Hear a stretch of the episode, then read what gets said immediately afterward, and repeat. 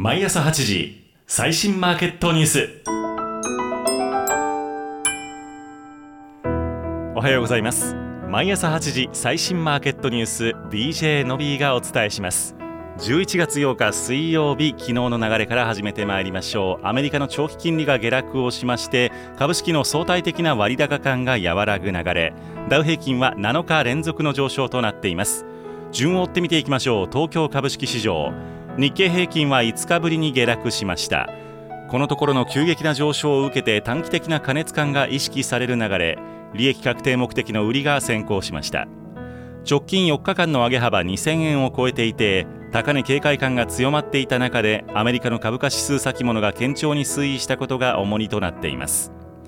中国の10月の貿易統計でドル建ての輸出額が市場予想を超える減少となって中国景気の減速懸念も売りを誘った格好です。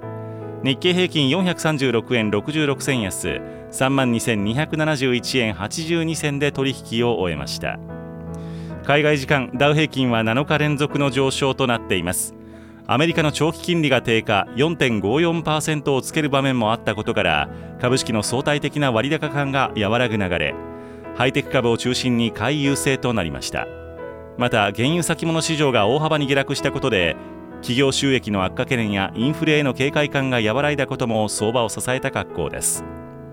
ただここまでの急激な反発で過熱感が意識されやすく景気敏感株には利益確定の売りが出やすい状況でもありダウ平均は取引開始直後70ドル近く下げる場面もありました。ダウ平均56ドル74セント高3万4152ドル60セントで取引を終えています。為替市場ドル買いが優勢ドル円150円台での推移が続いています。FRB の利上げ終了が意識される中でも日銀が大胆な金融引き締めに動く可能性は低いとみられていて日米の金利差は当面維持されるとの見方が優勢となっています。ユーロは売りが優勢1.06台に下落しています。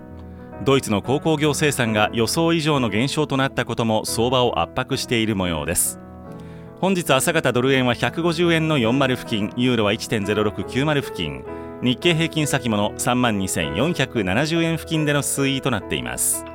より詳しい最新のニュースを Voicy 昨日の経済を毎朝5分ででお伝えしています。